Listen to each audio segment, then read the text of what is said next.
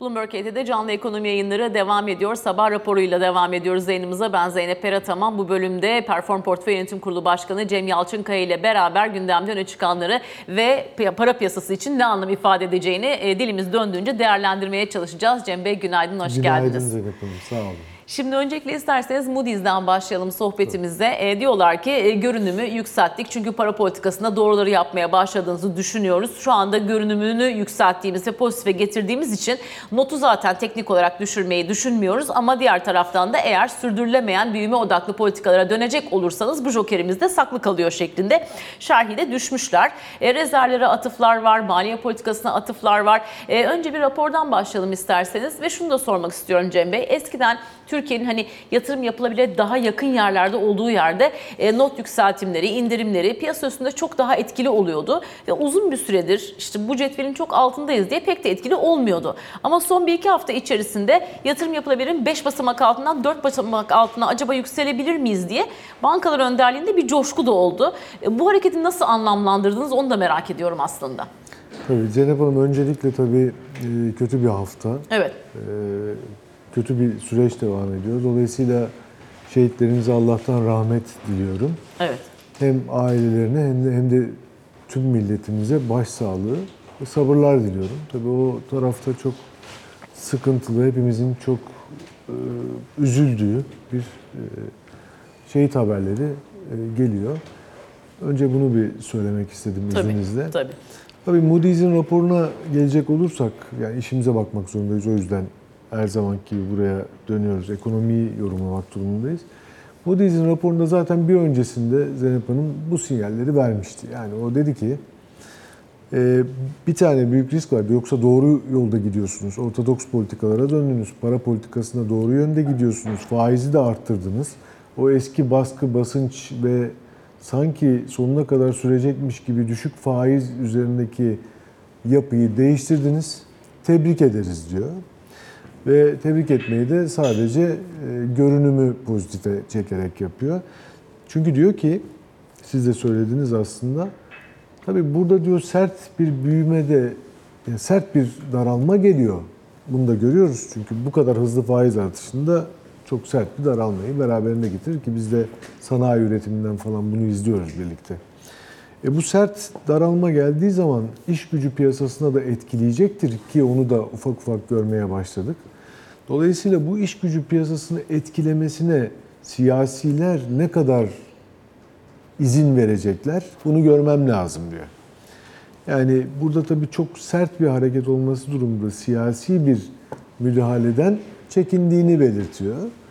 Ee, geçen sefer de aynı şeyi söylemişti. Dolayısıyla ben buralarda sürdürüldüğünü gördüğümde, süreklilik arz ettiğini gördüğümde notu da arttırırım demeye getiriyor. Çünkü para politikası doğru yönde işlemeye başladı. Bizler de burada e, defaatle, e, seninle de, Açıl'la da her programda e, bunu konuşuyoruz. Evet işler doğruya doğru gidiyor para politikası anlamında.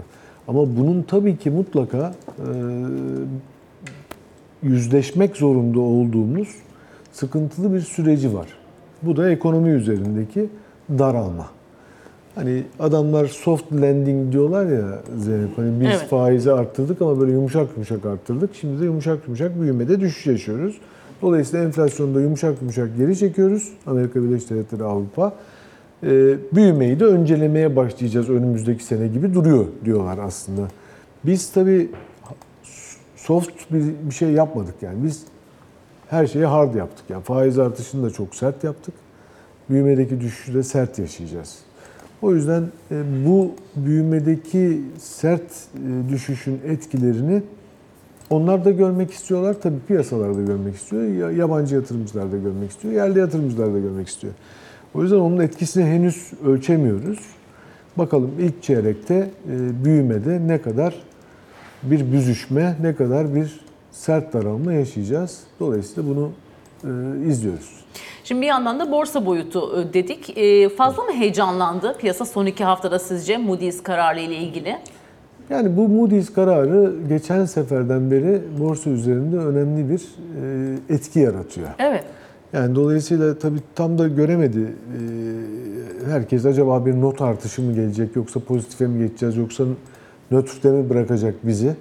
Bunları çok bilemediler. İlk pas geçtiğinde bir e, hüsran, hafif bir hüsran yaşandı. Sonra tekrar bir beklenti. Çünkü çok kısa sürelerde iki tane arka arkaya değerlendirme süreci. Evet yani biraz fazla her zaman fazla yani aksiyon, reaksiyon biraz fazla oluyor. Bu sefer de biraz fazla oldu galiba.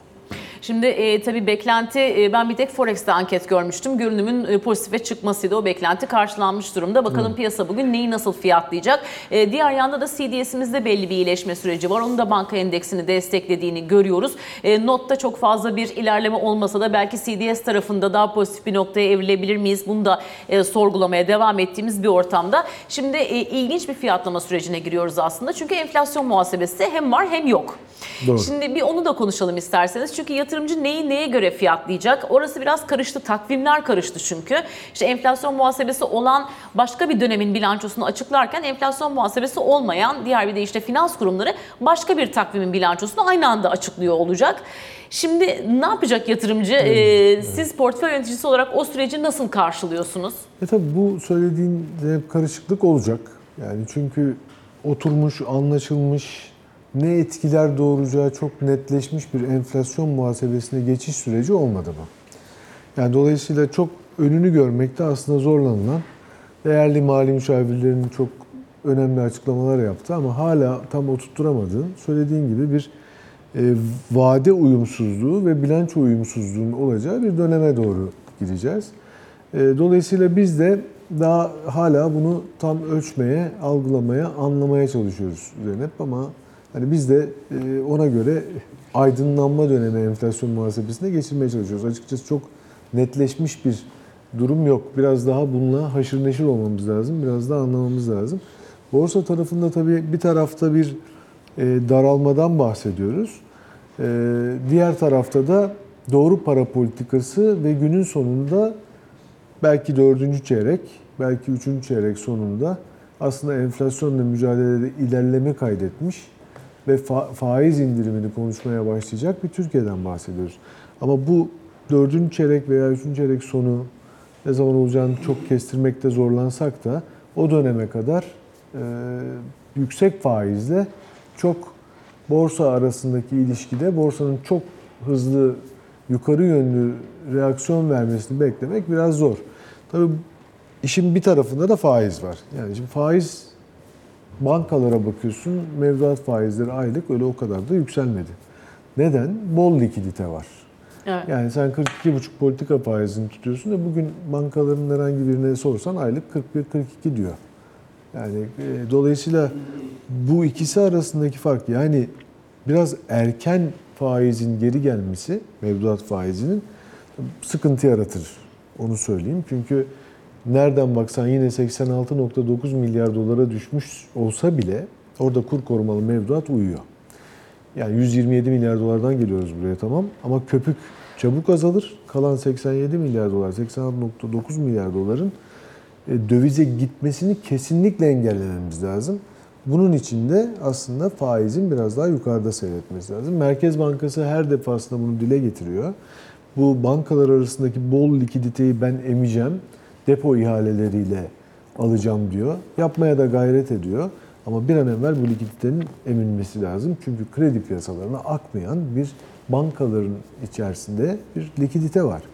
E kredi piyasasına niye akmıyor? E bu faizlerle kredi alan, Türk lirası kredi alan e, firmaların e, kar marjları zaten öyle bir kar marjları yok. E, tamamen finansmana gidiyor. O yüzden firmalar da şirketler de şimdi Zeynep biraz daha acaba biz döviz cinsi mi borçlanmaya başlasak bu doğru para politikası sürdürülürse en azından döviz cinsi, cinsi borçlanmada daha iyi bir döneme girebiliriz belki diyor. Bu da aslında brüt rezervlerdeki swap ihtiyacını azaltmaya başladı. Yani bankalar e, dövizlerini verip karşılığında Türk lirası alıyorlardı. Bu Türk lirasını da kredi olarak plase ediyorlardı. E şimdi döviz cinsi kredi talepleri oluşmaya başladı. Çünkü TL faizler çok yüksek. Buna karşılık döviz cinsi kredi talepleri oluşmaya başlayınca biraz brüt rezervler üzerinde swap tarafından baskı yarattı. Yani son işte iki haftadır bunu biraz daha rezervlerde azalma olarak gözlemliyoruz aslında. Yani dolayısıyla böyle bir e, ortam şu borsanın faizin biraz daha yukarı gelmesi lazım. Tekrar ediyorum 41-42 çok tatmin eder bir faiz seviyesi değildir. Biraz daha yukarıda kalırsa eğer enflasyona göre yani neye göre yukarıda? Enflasyona göre. Geçen sene enflasyon 65 ile kapattık. Evet. E seneye de 45-46 piyasada beklenti 48'e kadar yükseliyor. Merkez Bankası 36'da tutuyor. Belki onlar birbirlerine yakınsarlar ama günün sonunda oraya yakın bir faiz olmalı ki hatta belki biraz üzerinde olmalı ki e, mevduat sahipleri veya tasarruf sahipleri paralarını buraya Türk lirasına götürsünler. Veya dövizle ilgili artık alakanın kesildiğini ve Türk lirasının uzun süreçte dövizden daha iyi getireceği inancını tekrar yaygınlaştırsınlar. Yani bundan bir e, 6-7 sene önceye gidelim. Zeynep bizde işte ben 32 sene oldu. Ben her defasında şunu bilirim eskiden. Yani burada mutlaka Türk lirası dövizi uzun vadede döver getiri olarak. Bu yerleşmiş bir mottoydu. E son 7 seneye baktığın zaman, 6 seneye baktığın zaman işler çok değişti. Evet. 3 liradan 30 liraya giden bir kur. E şimdi de devamlı dolar mutlaka Türk lirasını döver algısı oturmaya başladı. Dolar veya Geçen euro. sene dövmedi ama. Dövmedi. Yani enflasyon kadar olmadı. %37 dolar TL yükselişi, %65 dediğiniz gibi enflasyon vardı. Doğrudur ama geçen se- sene e, ikinci yarıdan, altıncı aydan itibaren biliyoruz ki para politikası doğru yöne doğru evrilmeye başladı. Şimdi para politikası doğru gitmeli ki eski algı tekrar oluşsun. Yani ben e, yüzde dört faiz alıyorum 48 basitten bakalım. Aylık yüzde dört faiz alıyorum Türk lirasında. E dolar yüzde dört artar artmaz. Onu sorgulayabilirim. Ama öbür tarafta e, yüzde üç alıyorsam, iki alıyorsam e tabii yani öbür tarafa baskın 3 liradan 30 liraya giden bir dolar TL kuruyla karşılaştık. Yani dolayısıyla burada faizin hızlı düşmemesi lazım. Hızlı geri çekilirse faiz bu bir risktir. Onu anlatmaya çalışıyorum. Şimdi orası da bir önemli. Diğer yanda da işte bazen Merkez Bankası niye daha agresif olmadı serzenişlerine Merkez Bankası Başkanı diyor ki parasal aktarım mekanizması bunu yansıtacak derecede işlemiyordu çünkü. Şu anda parasal aktarım mekanizmasını ne kadar sağlıklı buluyorsunuz? Biraz da onu da konuşmak istiyorum aslında Cem Bey. Çünkü Merkez Bankası yapıyor bir şeyler ama piyasaya yansımaları dediğiniz gibi bazen istediğiniz yönde olmayabiliyor. Çünkü başka taraflardan belki sıkmak gerekiyor. İşi zorunlu karşılık TL depo yetmiyor belki. Evet, yani şöyle, e, tabii bu aktarım hikayesi önemli. Şimdi şirketleri ele alalım. Şirketler aslında iç piyasada daralmanın olduğu, sanayi üretiminin azaldığı bir yapı içerisinde iç piyasaya mal satmaya çalışıyorlar. Peki Türkiye'de şirketlerin öz kaynak, yabancı kaynak oranı kabaca söylüyorum, e, teyide muhtaç bir bilgidir ama %35-65 civarındadır. Yani öz kaynak %35'tir, 65 de e, yabancı kaynak bankalardan aldığı kredilerden oluşur aslında genelde. E şimdi sen e, işini döndürmeye çalışıyorsun. Girdi maliyetlerin işte en basit asgari ücretle bakarsak %49.8 yani artıyor. E bu diğer şeylere de yansıyor. Türk lirası girdi maliyetlerin ciddi anlamda artarken satışlarındaki kar marjların hem reka- rekabetten hem uluslararası e, piyasalardaki daralmadan hem de iç piyasadaki daralma potansiyelinden dolayı marjlarını hep düşük tutuyorsun. Peki biz nasıl şirketimizi döndüreceğiz? Kredi almaya kalkıyoruz. Türk lirası kredi faizleri çok yüksek. E, döviz kredi faizleri de yüksek. Neye göre? E, dünyada faiz düşecek işte adamlar bas bas bağırıyorlar değil mi? Mesela Evet.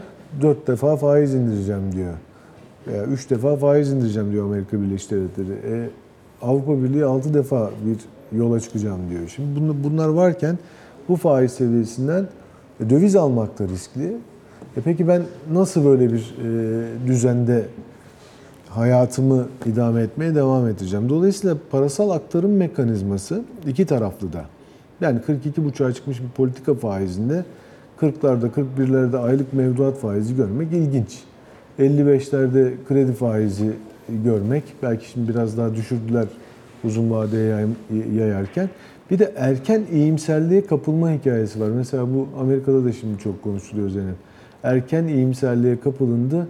E, enflasyon daha iki seviyesine yakınsamadan faiz indiriminin yaratacağı riskli varlıklara bir kayış, hızlı bir kayış. En büyük e, tehlike olarak görülüyor. Diğer taraftan emtialarda da aynı şekilde. daha henüz ortalık düzelmeden, büyümeye geçilmeden emtialarda ve riskli varlıklarda çok hızlı hareket olursa, işte bu bir endişe.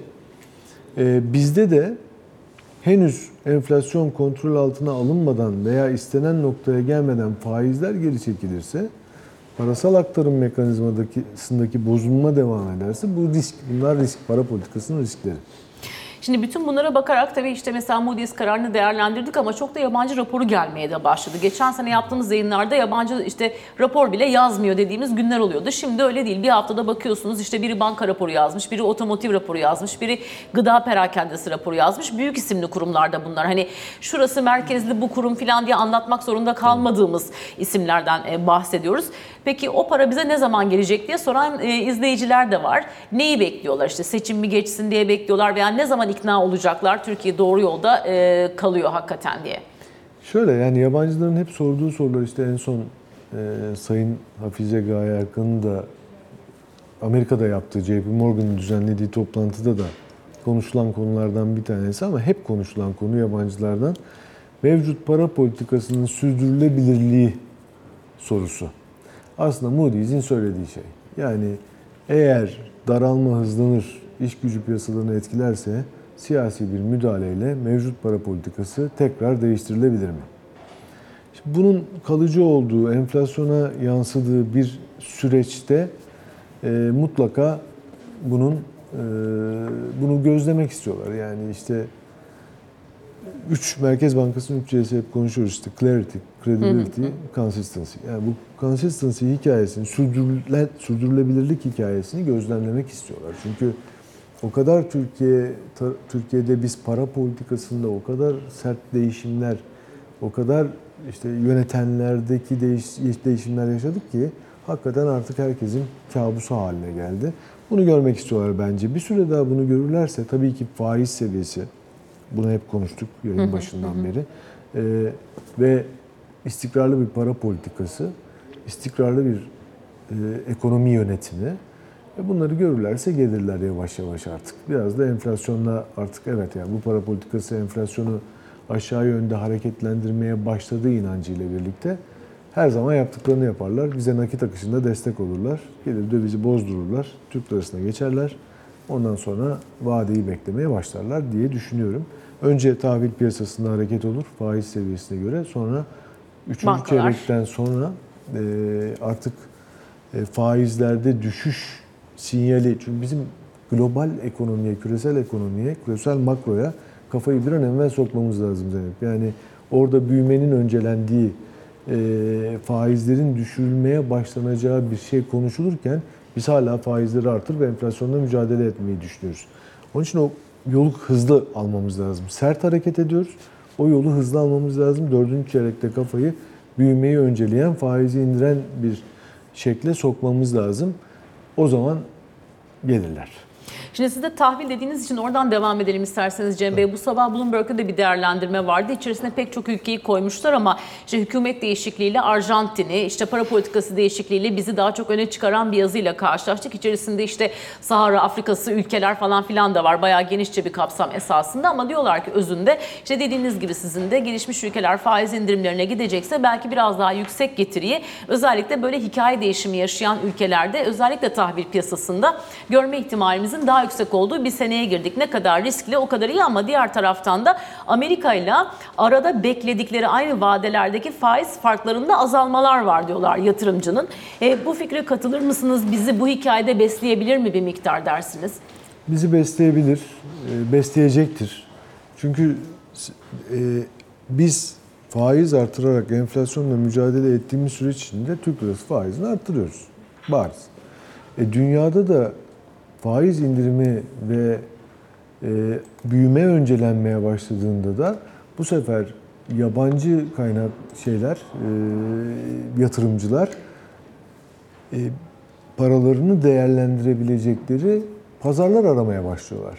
Bu arada riskli varlıklara kayıyorlar. Geçmişte çok yaşadık ya bunları hep. Aslında diyorlar ki biraz risk alalım ve e, biraz daha riskli varlıklara doğru dönelim. E biz de yüksek faiz veren riskli varlık statüsünde olduğumuz için aslında bizim için e, iyi bir döneme doğru gidildiğini düşünüyorum. Ama hep altını çizerek söylüyorum Zeynep, faiz seviyesinin mutlaka e, cazip gelen düzeyde olması kaydı şartıyla. Çünkü eğer faiz düzeyi erken aşağı doğru çekilirse bütün bu beklentimiz yani nakit akışında bize destek olacak olan yabancı yatırımcının gelişi, işlerin toparlanması zorlaşacaktır. Tekrar ediyorum 86.9 milyar dolara inse de önemli bir kur korumalı mevduat riski de burada masanın üstünde durmaktadır. Gerçi orada da hani siz de söylediniz daha bir miktar eriyor diye ama o dağı siz dolar cinsinden ölçtüğünüz için kurdaki yükseliş de aslında bir miktar arkadan esen rüzgar oldu.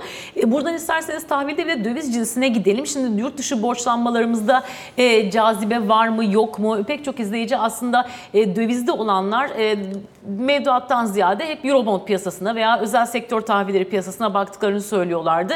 E, 7.41 şu anda bizim 10 yıllık mesela Eurobond tahvilim- tahvilimizin verdiği e, getiri diyelim faiz değil de getiri diyelim esasında o daha doğru bir ifade olacak belki. E, bu piyasa sizce hala cazip mi? Dövizi olan için e, burası bir durak olabilir mi? Hani dövizde durayım diyor yatırımcı ama yine de Türkiye'ye yatırım yapayım der mi? Ne dersiniz? Yani der tabii çünkü yüksek faiz kovalama peşinde. Fakat biraz evvel senin de söylediğin gibi şimdi Amerika Birleşik Devletleri'nde geriledi. İşte 2 yıllıklar 4.90'lar seviyesi Evet. sanırım. Ee, 10 yıllıklarda işte biliyorsun 5 ile başladı 3.80'e indi. Şu anda da işte 4'ler seviyesine yakın 3.95-400 seviyesinde hareket ediyor. Orada da faiz hala cazip. Şimdi bizim o 10 yıllık %7, Amerikan 10 yıllığı %4. Aradaki spread birebir bizim CDS spreadi. Tabii tabii. Yani dolayısıyla şimdi bu arada yüksek faiz seviyesinde olan biraz daha kısa vadeye geldiğinde daha yüksek faiz alabildiğim bir Amerika Birleşik Devletleri e, seni zorlar. Ben bundan daha fazla faiz düşeceği konusunda Eurobondlarda biraz daha temkinliyim. Çünkü CDS'in düşmesi lazım. Yani CDS 200'e düşerse senin bu 10 yıllıklar 7'den 6'ya iner. Sendikasyonlarda da 8'ler 9'lar var. Var. Subordinated borçlananlar var 10'la. Yani biraz daha farklı şey yapabilirler. Ama yatırımcılar için şöyle özellikle bireysel yatırımcıların kendilerinin Eurobond yatırım yapması önemli bir vergi gündeme getiriyor. Fakat Fonlar üzerinden fonlar belki. üzerinden yapmaları %10 stopajla bu işi e, hallediyor. Dolayısıyla fonlar üzerinden Eurobond yatırımı yapmalarını mutlaka tavsiye ederim ona göre. Tabii fonların içindeki Eurobondların ortalama vadesine bakmak lazım vesaire. E, hepsini biliyorsun ama profesyonel destekte böyle yapmalarında fayda görürüm. Evet yani ben 10 yıl veya 5 yıl, 4 yıl beklerim dediğin zaman hala cazip. Yabancı için hala cazip ama tekrar ediyorum e, CDS spreadimizin azalacağını yani hepsi dönüyor aslında şeye bağlanıyor Zeynep. Yani bu para politikasının devamlılığına, sürekliliğine ve herhangi bir siyasi müdahale gelmeksizin e, iyi bir, ehil bir e- ekonomi yönetimiyle, liyakat sahibi bir ekonomi yönetimiyle şu anda olduğu gibi bu işin sürdürülmesine dayanıyor. Bu böyle sürerse CDS'lerine düşeceği için aslında e, daha fazla Eurobondlardan kar etme imkanı olacak ve buraya e, teveccüh daha da artacak. Davos'ta da esasında tema bu sene e, güvenin yeniden tesisi e, olarak e, adlandırılmış. E, bizden katılım yok gibi gördüm. Devlet düzeyinde konuşuyorum tabii. Yani iş adamlarımızdan çok seçkin isimler muhakkak Türkiye'yi orada e, temsil ediyorlar. Her sene ikili temaslarda bulunuyorlar. Bu boyutuyla da muhakkak ki çok önemli. E, hatta Bloomberg HT yayınlarında da izleyicilerimiz röportajlarımızı takip edebilecekler önümüzdeki 4 günlük süreç içerisinde, 5 günlük süreç içerisinde. E, ama Merkez Bankası Başkanı, işte e, Hazine ve Maliye Bakanı e, ben katılmıyor diye gördüm en azından. E, katılıyorlarsa da eminim gün içerisinde teyidi e, gelecektir ama geçmiş yıllarda orada işte Sayın Babacan'la, Sayın Şimşek'le e, en son hatırladığım işte Durmuş Yılmaz ve Erdem Başçı e, katılımcı olmuşlardı. O zaman ben de birebir gittiğim için Davos'a hafızamda çok taze bu resimler. Ne dersiniz? Davos'a gitmeli miydik ya da buradan gitseydik bir beklenti içinde olmalı mıydık? Gidilmiyor olmasına bir anlam yüklemek gerekir mi? Çünkü mesela izleyicilerden de şöyle mesajlar geliyor. İşte New York'a gitmedi Şimşek. Hemen diyorlar ki aman emekliye ben yokken çok zam gelmesin diye bakan gitmedi herhalde. İşler tabii içeride çok yoğun diyorlar. E, bilmiyorum siz e, hangi gözle baktınız bu haber akışına? Yani ben yokken emekliye e, zam gelmesi. İzleyicimiz öyle yazmış evet. Doğru. E, tabii e, Erol Bey öyle yazmıştı geçen hafta. Evet, saygı duyuyoruz değil mi? Yani şöyle söyleyeyim, e, güvenin tekrar tesisi Davos'ta Tema bu e, sene. evet. Olduğuna göre bence bizim de katılımımız faydalı olurdu. Fakat biz onun yerine neyi tercih ediyoruz? İşte bir öncesinde Goldman Sachs tarafından, şimdi JP Morgan tarafından yatırımcılara kendimizi anlatma çabası içindeyiz. Şu anda hani daha e, geniş kapsamda güvenin tekrar tesisinin tartışıldığı önemli bir forum yerine tam böyle nokta atışı yaparak yatırımcıları toplayıp ey yatırımcılar biz artık iyiye gidiyoruz, politikayı düzelttik. Bundan sonra buyurun gelin yanılmazsınız demeyi tercih ediyoruz. Dolayısıyla e, herhalde e, oralarda e, şimdilik değil belki ama seneye, ondan sonraki sene artık tekrar katılımımızın, tekrar kendimizi bu tip forumlarda göstermemizin çok faydalı olacağını tabii ki yatsıyamayız. Perform Portföy Yönetim Kurulu Başkanı Cem Yalçınkaya ile beraberdik. Çok teşekkür ederiz Cem Bey yayınımıza çok değerli katkılarınız için. Kısa bir reklam arası vereceğiz. Ardından sabah raporu Alican Türkoğlu'nun katılımıyla devam edecek.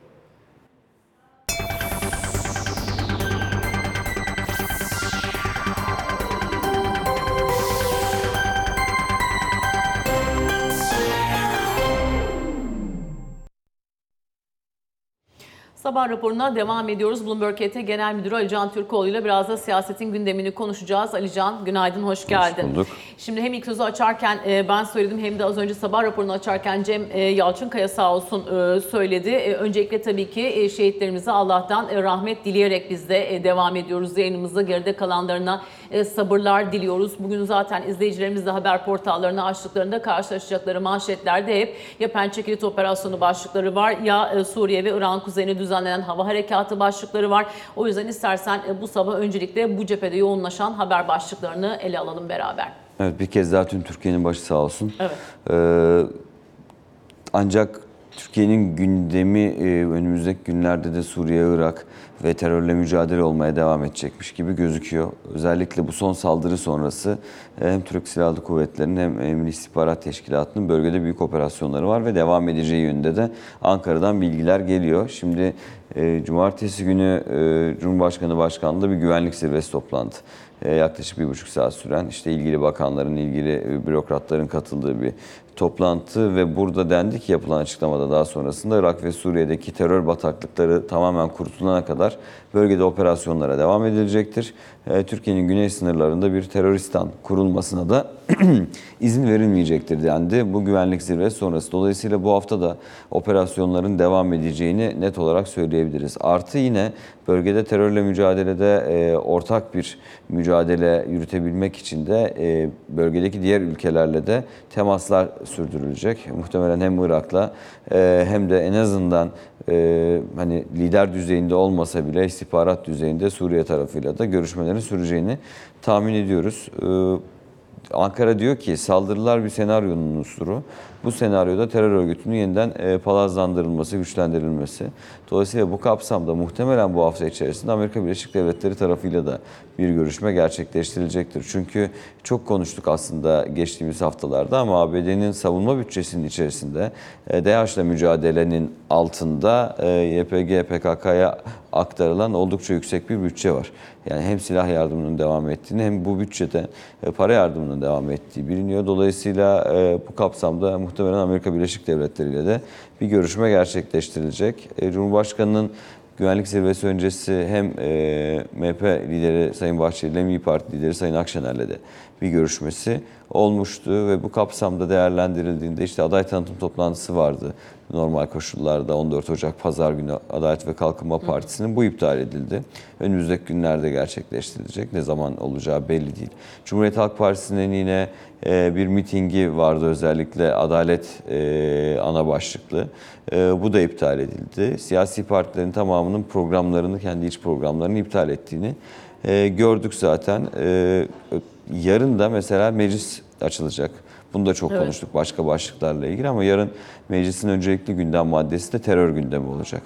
Ee, ilk açılışta e, hem konuşmalar gerçekleştirilecek hem de hem Dışişleri Bakanı hem Milli Savunma Bakanı terör saldırılarıyla ilgili olarak Türkiye Büyük Millet Meclisi'ni e, bilgilendirecekler. Dolayısıyla ne yazık ki e, bir kez daha terör gündemiyle karşı karşıya Türkiye ama bir yandan da e, hani terör gündemi dışında da evet öncelikli gündem terörle mücadele ve terör olacak ama farklı gündem maddeleri üzerine yoğunlaşma da sürdürülecek.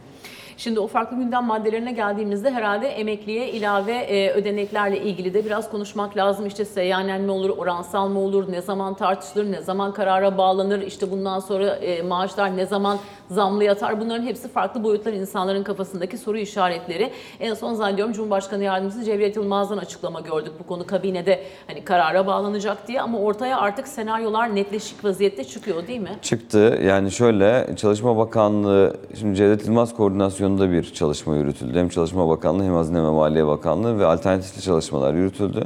Bunlar sunulacak kabine toplantısında, kabinenin gündemine. Muhtemelen bu hafta çarşamba veya perşembe günü bu toplantının olacağını söyleyebilirim. Net olarak açıklanmadı daha Cumhurbaşkanlığı tarafından. Ve burada alınacak karar doğrultusunda önce Cumhurbaşkanı'ndan açıklama gelecek, daha sonra da meclise sevk edilecek. Şimdi burada 11.68 puanlık bir fark var ya 49-25'e Evet. 37-57. Şimdi bu farkın kapatılmasıyla ilgili yürütülen bir e, çalışma var ama Temmuz Orta ayında buluşulması en azından. Evet ama şöyle olacak herhalde. zaten. Şu deniyor. Temmuz ayında zaten işçi ve Bağkur emeklisi lehine bir durum oluşacak beklenen enflasyon doğrultusunda da. Dolayısıyla bu 11.68'lik farkın tamamının kapatılması değil. Temmuz ayında da yaklaşık 5,5 puan civarında işçi lehine e, bir e, oran oluşacağı için aradaki bu %5, %6'lık farkın kapatılması yönünde bir çalışmanın ön planda olduğu söyleniyor. Ama yine de söylüyorum net karar kabine toplantısında verilecek. Ee, ve bunun sonrasında da e, meclise sevk edilecek. Ama bu, bu çalışmanın içerisinde hem bu var, yani aradaki farkın kapatılması var, hem de en düşük emekli aylığının 7500 liradan 10 bin liranın üzerine çıkarılması yönünde bir çalışma var. İşte bunlar kabinede son karar verilecek ve meclise sevk edilecek. Meclise sevk edildiğinde de şimdi muhtemelen bugün meclise zaten çalışma hayatını ilgilendiren bir teklif sunulacak meclis başkanlığına. Bunun içerisinde de bir işveren asgari ücret desteği 500 liradan 700 Evet. liraya çıkmıştı. Bu madde olacak. Bir de kısa çalışma e, ödeneğine ilişkin düzenlemelerin de içinde olduğu bir torba kanun teklifi meclis başkanlığına sunulacak ve komisyon aşamasına geçecek muhtemelen yarından itibaren de takvime bağlı olarak. İşte komisyon aşamasında da kabinede görüşülen e, bu emekli zamları ile ilgili işte bir iki maddelik birkaç maddelik e, işte mini teklif diyelim. Komisyon aşamasında da normal gönderilen kanun teklifinin içerisine eklenecek. Dolayısıyla e, bu ayın sonuna yetişmeyecek gözüküyor. Ocak ayının sonuna muhtemelen Şubat ayında yasalaşacaktır. Ancak Şubat ayındaki e, yatırılacak maaşlar da Ocak ayı farkıyla beraber yatırılacak. Onu söyleyebilirim. Yani Ocak sonuna yetişmesini şu anda en azından meclis takvimi doğrultusunda imkanı yokmuş gibi gözüküyor. Ancak herhangi bir hak kaybı olmayacak. Şubat ayındaki maaşlar Ocak ayı farkıyla beraber yatırılacak. E, son bir iki dakikada da istersen e, yine e, İsrail tarafında e, bir konuşalım. E, orada Netanyahu'dan açıklama var. Az önce biz de e, Ersoy Kazancı ile de değerlendirdik bir miktar. E, diyor ki hani Lahey değil kim gelirse gelsin buradaki savaş hali değişmeyecek. Evet kimse bizi durduramayacak diyor. Ee, Lahey ile ilgili olarak da uluslararası karalama kampanyası olarak niteliyor. Ellerini gevşetmeyeceklerini, gevşetmeyeceğini kararlı yani İsrail'in kararlılığında zayıflatmayacağını ifade ediyor. Tabii işte Uluslararası Adalet Divanı'nın kararları normalde bağlayıcı ama e, herhangi bir yaptırım mekanizması yok. Uluslararası Adalet Divanı'nın ülkelere bağlı olarak çeşitli yaptırımlar uygulanabiliyor. Burada e, İsrail'in zaten herhangi bir şekilde geri adım atmadığını en azından şu ana kadar zaten yürütülen operasyonlardan da görüyoruz. Ancak farklı temaslar da var. Şimdi Blinken'ın Orta Doğu turunu çok da ayrıntılı bir şekilde konuştuk geçtiğimiz hafta içerisinde. Ancak Biden'la Netanyahu arasında e, belirli bir süredir hiç temas olmadığını, yaklaşık 15 gündür, iki haftaya aşkın bir süredir diyebilirim en azından.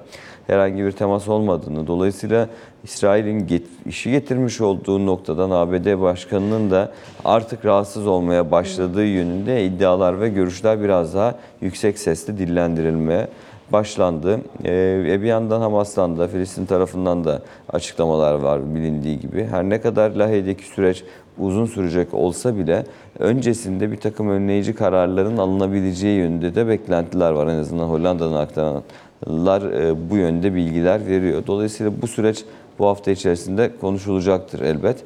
Ancak İsrail'in e, bu konuda geri adım atması en azından durması için e, kendileri üstünde en önemli söz sahibi ülkenin Amerika Birleşik Devletleri olduğunu ve bu noktada e, ana unsurun ABD'nin devreye girmesi olduğu konusunda da herkes hemfikir. Göreceğiz bugün önümüzdeki günlerde bu konuyla ilgili ne gibi gelişmeler olduğunu. Bir de Yemen'le ilgili kısa e, başlık söyleyeyim. Evet. David Cameron'ın yani İngiliz İngiltere Dışişleri Bakanı'nın açıklamalarını gördüm. Bu konuyla ilgili e, gemilere karşı, gemilere saldıranlara karşı harekete geçmekte haklıyız ve kararlıyız diyor. Saldırı öncesi her detayın dikkatle düşünüldüğünü ifade ediyor. Kızıldenizlere, Kızıldeniz'de şu ana kadar gemilere 26 saldırının düzenlendiğini ve eğer bu saldırılara izin vermeye devam etselerdi ABD ve İngiltere olarak e, tüm dünyanın bundan olumsuz yönde etkilenmesinin çok yüksek ihtimal olduğunu bir kez daha tekrarlıyor. Ancak Yemen'deki Husiler de e, saldırılara ve e, Kızıldeniz'deki duruma devam et- edeceklerini ve ettirecekleri yönünde de açıklama yapmış. Dolayısıyla İsrail dışında e, ABD, İngiltere'nin Husilere saldırısı ve bu karşılıklı Kızıldeniz'deki durum da muhtemelen yine bu hafta içerisindeki gündem maddelerinden birisi olacak. Evet orada zaten Tesla, Volvo, Ikea gibi isimlerle tedarik zinciri artık buradaki operasyonlarımızı sekteye uğratır boyuta geldi dediler. Taysat değerlendirmesi de bugün yine Ekonomi Gazetesi'nin manşet haberinde bulunabilir diyelim izleyicilerimize. Ali Can Türkoğlu çok teşekkürler. Ben Hafta teşekkür içinde ediyorum. siyasetin gündemini yine her sabah beraber konuşmaya devam edeceğiz. Sabah raporunu böylece noktalıyoruz efendim. Hoşçakalın.